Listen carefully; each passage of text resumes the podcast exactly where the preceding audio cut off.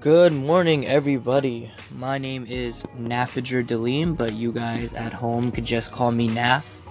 And this is episode one of hopefully what turns out to be a commitment into making episodes daily. Um, as I start my podcast, I'm starting to think a couple things like does anybody really care about what I have to say? Or am I really that important? Or am I going to bring any value, you know? And I'm, I'm thinking about these things, and the people in my life seem to say that every time they're done talking to me, they've learned something new, um, or whatever.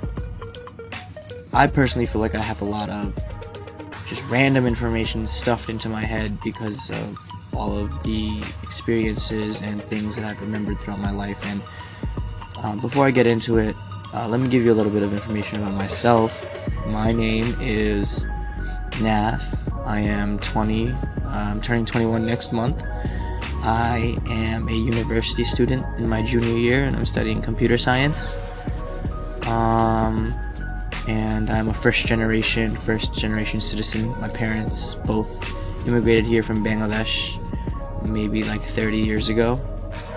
Um, a little bit less than that, but yeah, so I want to start this podcast to speak about my experience through my day to day as a first generation citizen from a South Asian country and um, I guess just live through my experience and record it so m- maybe one day somebody can find it uh, and they can find some value in it or maybe just the people in my close life or people that want to get to know me um, can do so and get to know me. I'm a regular dude, you know.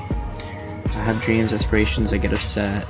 Um, and I think that this journey into Anchor will just be a journey into self expression and, and understanding and getting to know myself while also allowing other people to get to know me. Uh, I don't think I'm going to share this on like personal social media just because I want the audience that I accumulate, if I accumulate anything at all, to be genuine and um, you know let's just go with the flow go with the punches and see what we can make out of this. Uh, you know i love talking and um, yeah i think that's about it for now. Uh, hopefully you guys don't get bored of me uh, not anytime soon at least. Um, and i will come with some new information in a bit